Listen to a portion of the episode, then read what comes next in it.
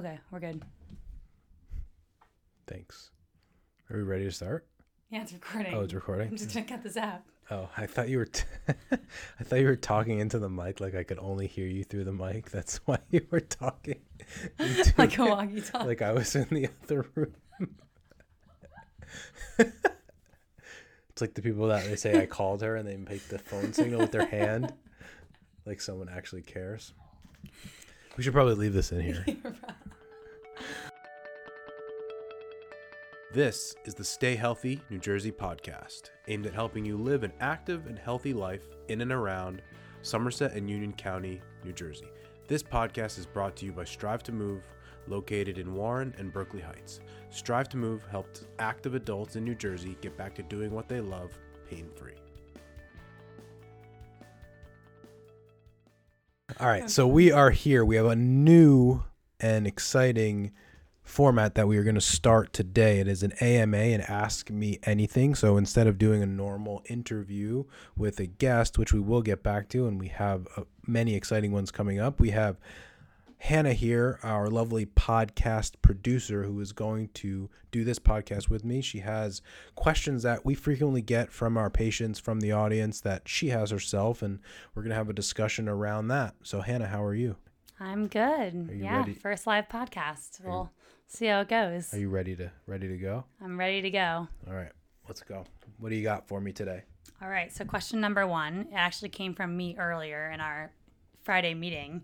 Um, is basically is switching up your workout routine better for staying fit or staying in shape? And what I mean by that is if I lift weights, should I throw in something different every once in a while to, you know, so my body doesn't get used to the same thing? I think as far as you getting used to the same thing, um, whenever you're working out and training anything, whether you are a swimmer, so similar concept, there is a, there is something of progressive overload where you know let's just take an easy example and say you're bench pressing and you do 100 pounds for 10 reps week one and then you just do 100 pounds for 10 reps 12 or 13 weeks later there's never any progression there.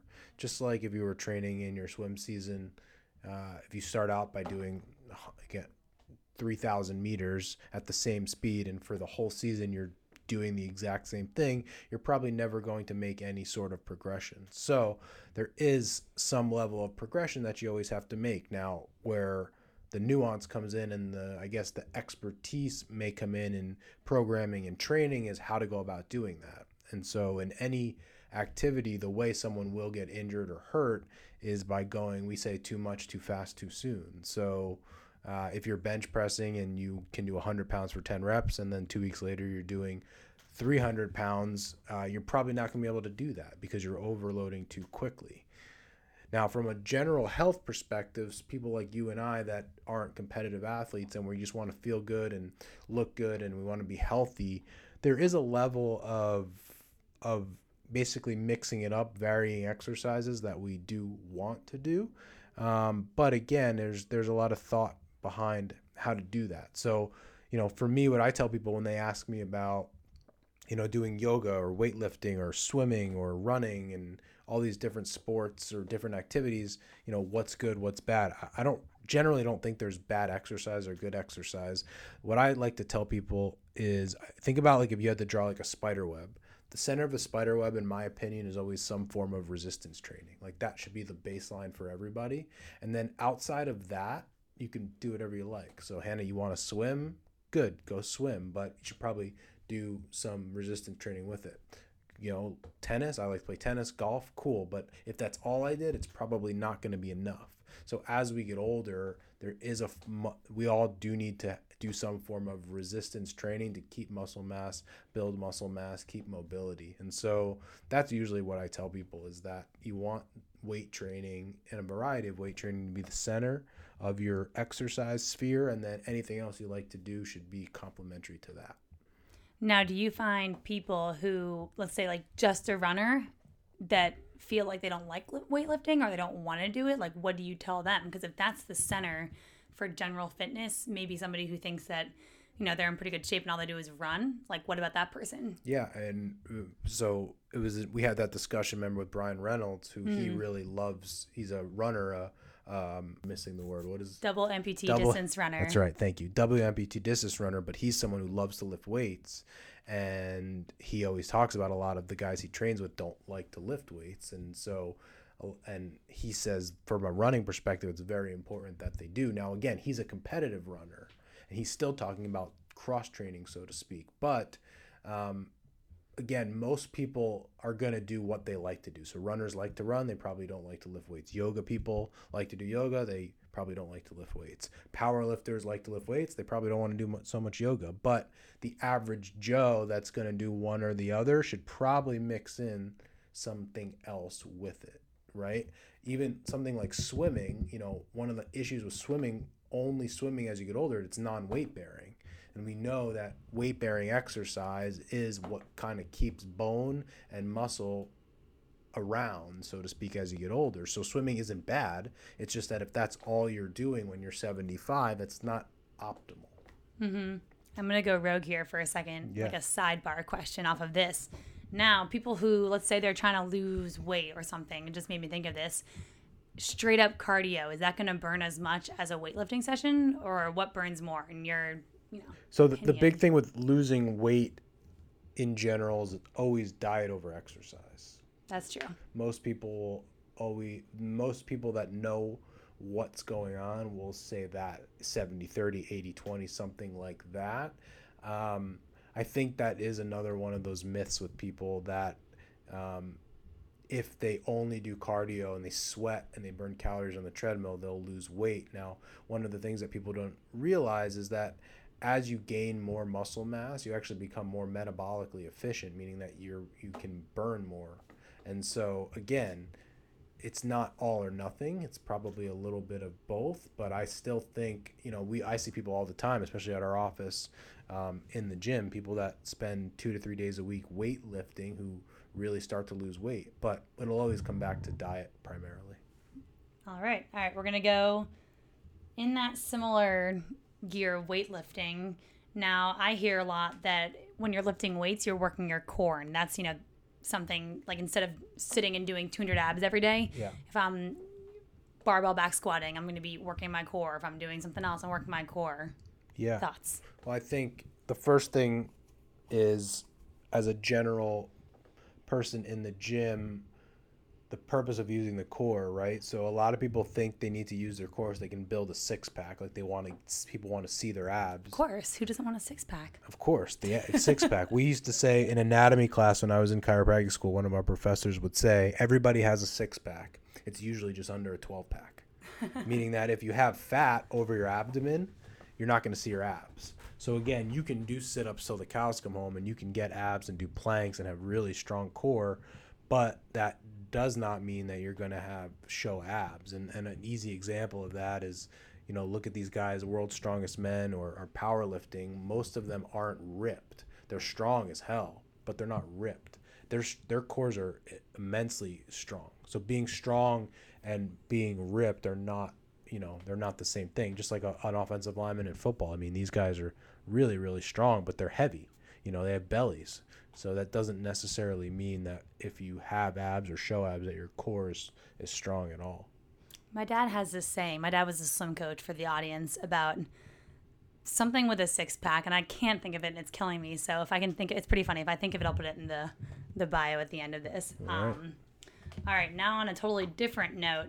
So I'm a, I've notoriously been a, I'm gonna pop Advil if I get headaches, which is my next question. Is it bad to always take Advil or Aleve, or you know, take it a lot? I think the people what people don't realize about Advil and Aleve long term is the effect that it can have on your stomach. You know, it can actually there's like a one in forty thousand chance I think that it can cause some sort of stomach ulcer or just eat through the lining of your stomach and you know the, you obviously take it and don't feel that in your stomach. Um, some people do feel it immediately, so they they really understand that how much that it's going to be bothering them. Um, I think more than that, it's what I tell people is again, we don't prescribe meds here. That's not in our scope, nor would we. But if I was talking to a friend, I shouldn't say that, on myself, what I always say is the only time I'm going to take Advil or Aleve if I is if I have something to the point that I can't sleep. Right. Right. so that's like what I was gonna ask. yeah, so if my back is like sore, so I, you know, I had back surgery the whole thing, and there's times when my back gets pretty stiff.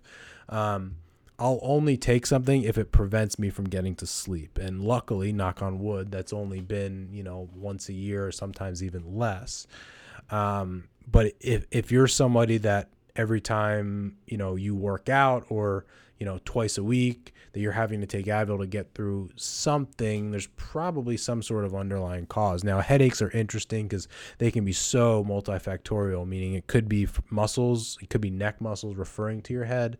Um, there could be you know tons of other things going on and we see patients with headaches all the time and, and we have to be able to figure out where the problem is coming from but um, as a general rule it's not something that uh, when, you know when patients come in and they're like yeah i take advil three to four times a week you know we we have the conversation with them like i hope you know that's not normal like that's not the goal here and, and one of the goals with treatment is often just to say hey if we're taking it four times a week can we get you down to two? And then can we get you down, down to one? And then can we get you off of that altogether?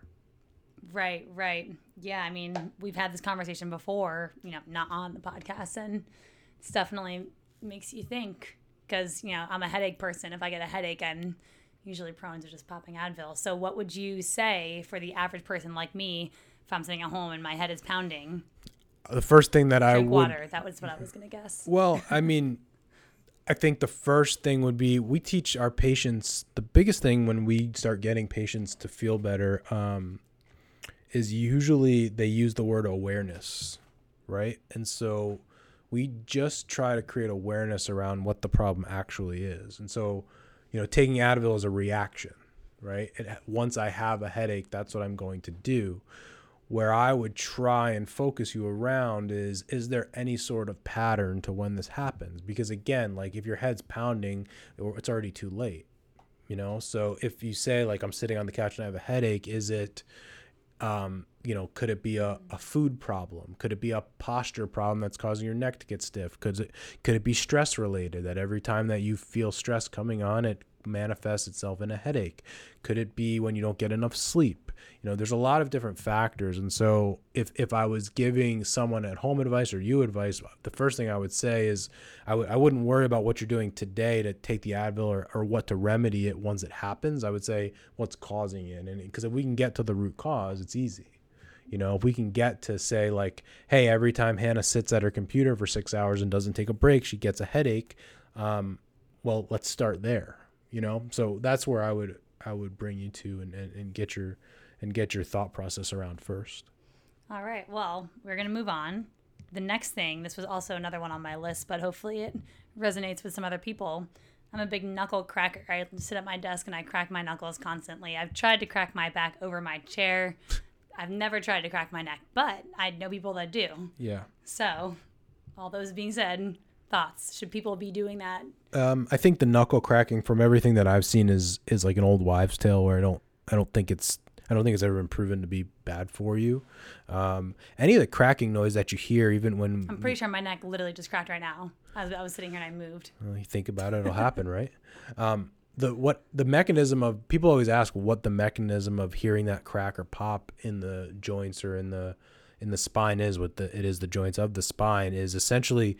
Oh, think about like when you open a can of soda. It's basically you have space within joints, and then when you hear that noise, it's gas. Bu- it's actually gas bubbles releasing. And that's when you hear that kind of that crack or that pop. Um, it's generally pretty safe and innocuous. It doesn't it doesn't cause an issue, especially in your knuckles. Like where, you know, as a chiropractor, we obviously spend a lot of time learning how to do manipulation and and um, you know, we always kind of joke with patients.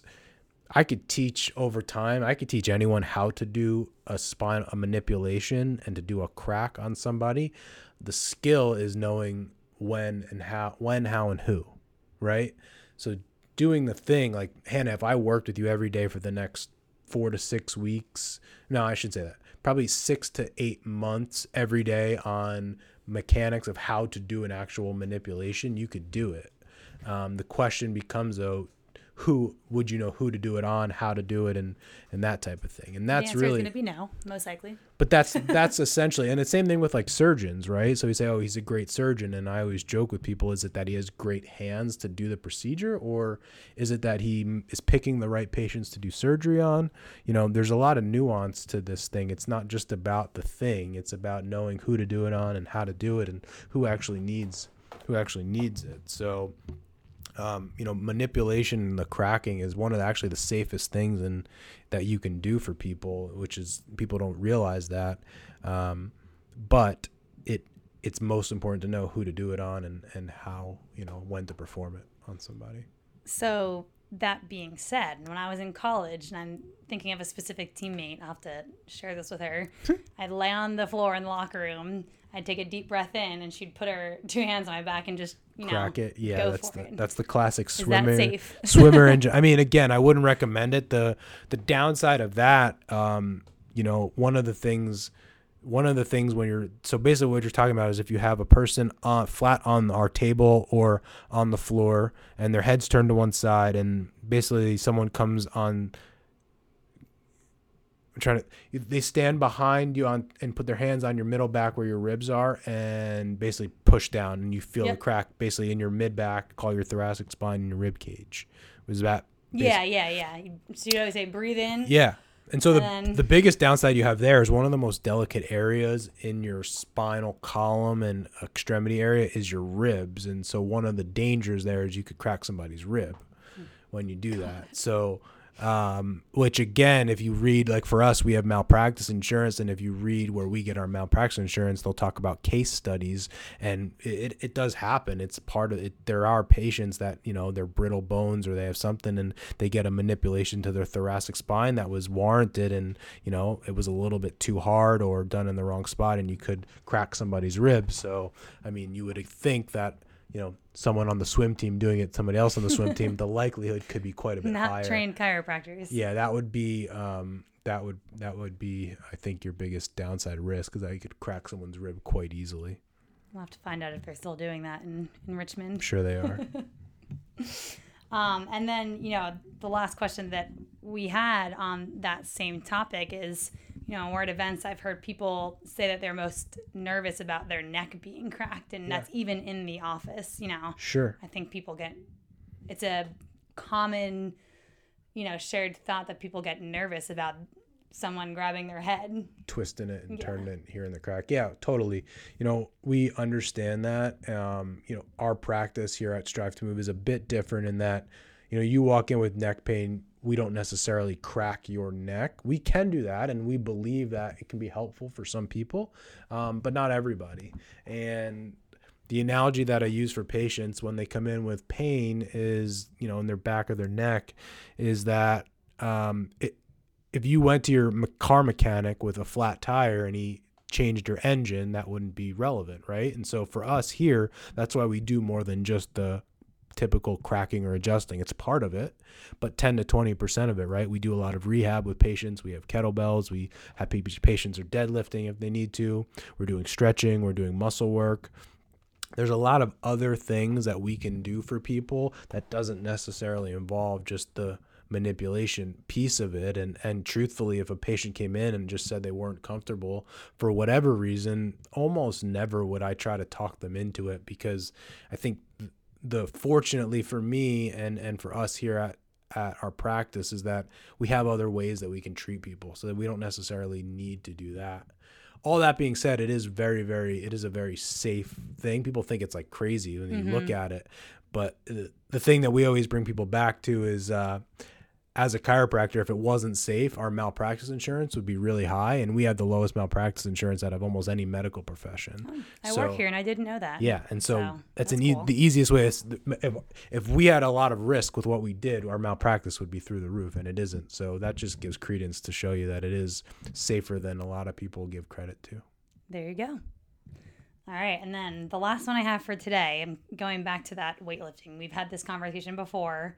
Um, and my reason that we brought up this was so I was a swimmer, as we said. My dad was my uh, club coach in uh, middle and high school, and we never lifted as you know younger high school athletes. That wasn't something we did. We would do, you know, the occasional dry land, some core. We never really picked up weights. You know, looking back on it, I think it's because my dad was worried we wouldn't have been educated on proper form. That being said, should high school athletes be lifting? Um, yes or no? Well, I think I totally see where your dad's coming from because we work with a lot of swimmers here that do dry land training and it's, it's god awful, you know. And so if He's I had not wrong, if I had a choice between, um, you know, a group of swimmers or any athletes doing dry land poorly or not doing it at all, I would say don't do it at all. And so when I used to work in college athletics, um, there's nothing that would frustrate me more is when my athletes would be injured from weightlifting. So if they got injured in the gym, I literally would, I was half joking, but I wasn't. I wanted to get the point. I would say, you know, rather than working out right now, you're better off taking a nap because you're better off coming to the gym healthy, ready to do your sport before or or without getting injured. And so I think I think there's a there's a good point to that. Now, one of the issues becomes if we look at high school or club sports or even into college sports, um, just like you know, I'm sure your dad's spent a ton of time and was very knowledgeable and an expert in swimming and teaching swim technique. In order to put a training or weightlifting program in place, you need someone with equal amount of expertise. Oh yeah, I totally agree. And so one of the things that we see at the high school level, more so in a sport like football where people are expected to lift weights, is a lot of times the coaches are the ones doing the weight room with the athletes. Well, you talked about it, right? I was just I was just going to say I um while I was finishing my masters down in Virginia, I was a Division 3 swim coach and you know, it was an amazing opportunity, but not all schools have equal resources. So here I am, 6 a.m. in the weight room with all of my swimmers and I'm kind of the weightlifting coach and I will tell you, you know, I kind of think I know what I'm doing, but I definitely do not have the qualification to be a weightlifting coach. Yeah. It's um that's the part where I think it'll get there. You're starting to see it a little bit like um locally to us here, we uh, one of my former mentors who I used to train with, uh, Paul Collodi. He's a high school strength and conditioning coach at Hunterdon Central High School, and he's full time. Like he, it's a full time gig after school, two thirty. And from what I understand, they get one team, and then three thirty is another, four is another, five, and so it's run like a college, a big time mm. college program, um, and and most schools don't have that, and you know it's. It, it's huge it's hugely important because you know I always tell people the thing with weightlifting is that it's very black and white. Like done correctly, it could be the best thing that you could do for for high school kids or any kids or any athletes. Done wrong, it could get them injured. And so, you know, as I look at it, I'm a, I'm a big proponent of getting people in a situation that they can do lifting and they can work out and learn how to do it properly. So, to your point, if we could backtrack, you know, a decade or whatever and go back to your club swim team with your dad, if we put in place the right people to teach dry land done properly, it would be probably the best thing that they ever did done done properly. So what mm-hmm. does that mm-hmm. mean? It probably doesn't mean we're going to go and take, you know, 15 year old Hannah and load a bar on her back and have her squatting 200 pounds but we may teach her how to do a squat so she understands the movement pattern. We might teach her how to do a proper push up. We'll do shoulder stability, kettlebell work with her. We'll do different core exercises and, and shoulder stability work. All the things that, you know, when we think of weightlifting, we think of taking weights and throwing them around and and lifting heavy weights and squatting and deadlifting and um, we could get we could get a, a group of people very strong and very fit without ever lifting a barbell off the ground, without really ever doing anything very heavy. Um, you know, when I've seen my swimmers in here that come in with injuries specifically, we're doing a ton of kettlebell work. We're doing a ton of, like, believe it or not, crawling exercises for shoulder stability. We're doing a ton of what I would put in place as a weightlifter. I'm using air quotes that mm. you wouldn't think is weightlifting, you know, like you see at a gym. Right. Now, all that being said, you know, female 15 year old swimmer versus maybe a 16 year old boy football player. Mm-hmm. I feel like that's got to play a part in it, you know. I mean, and I'll answer probably the opposite answer than you're expecting. I would say the 15 year old girl swimmer needs it more than the 16 year old Yeah. So here's the thing. I think I know where you're going with this. You tell me because I'm curious. If you if you if Here we go. Let's test this out. testing. Well, you know, when I was in sixth grade, I was one of the tallest people in my class. You know, I grew early. I was, I think I broke my ankle when I was 13. I broke it at a movie theater. That's a story for another time. and the, you know, whoever was looking at my ankle, my growth plate was almost entirely closed. I was done growing. Whereas, like, you know, a lot of these younger boys are haven't even started growing. So I feel like the pace at which, you know, young boys and girls grow is different. That's probably like, can you put like a 15 year old boy who hasn't even hit puberty, like, you're, are you gonna load up him up with a barbell? Like, I don't know. I mean, done properly, loaded Is that where properly. you thought I was going? Um, maybe not exactly, but lo- no, but it's a good point though because it used to be oh their growth plates aren't closed, they shouldn't be lifting. I, I'm I, I don't have the exact science, but I'm pretty sure that that's been you know debunked that um, that it doesn't affect that. So you know if I had a 10 year old kid right now, an 11 year old kid right now, I would have no problem sending him to the gym to learn how to you know push a sled or the things he's doing in his sport are going to be much more taxing on the body than what they do in the weight room. Again, done properly done properly. I'm not talking about getting your 11 year old and deadlifting 400 pounds. Right. I'm I'm talking about teaching him how to do basic movement patterns, you know, well for a few years, so that when he does start lifting heavy weights, he does it properly. Where I was going to go with that was the profile of a typical, on average, 15 year old swimmer versus that typical on average 16 year old football player. So in order to be good at swimming, most likely they're you're tall, lean and quite lanky and very very flexible. When you're very flexible, what's the problem? You're not very stable. Meaning you could stretch for days, you have a lot of range of motion and you've got a, you know, you're not very strong or stable in the right positions. And swimming is a sport where you have to be really strong. And so one of the things that I what the reason I would say you know a 15 year old female swimmer why she needs the weight room even more than that football player is because again she's going to always think she needs to stretch and stretch and stretch where she probably needs to learn how to stabilize her core how to stabilize her shoulders her shoulder blades her hips her glutes. Um, that won't come naturally to her. And so you know most of us have profiles in that the sports that we're drawn to are bec- like my gymnasts most of them are genetically really really flexible. So what does that mean? Most of them aren't very strong and stable. Your classic like football offensive lineman he's big strong and he's not super flexible. He probably will need some more flexibility and mobility training.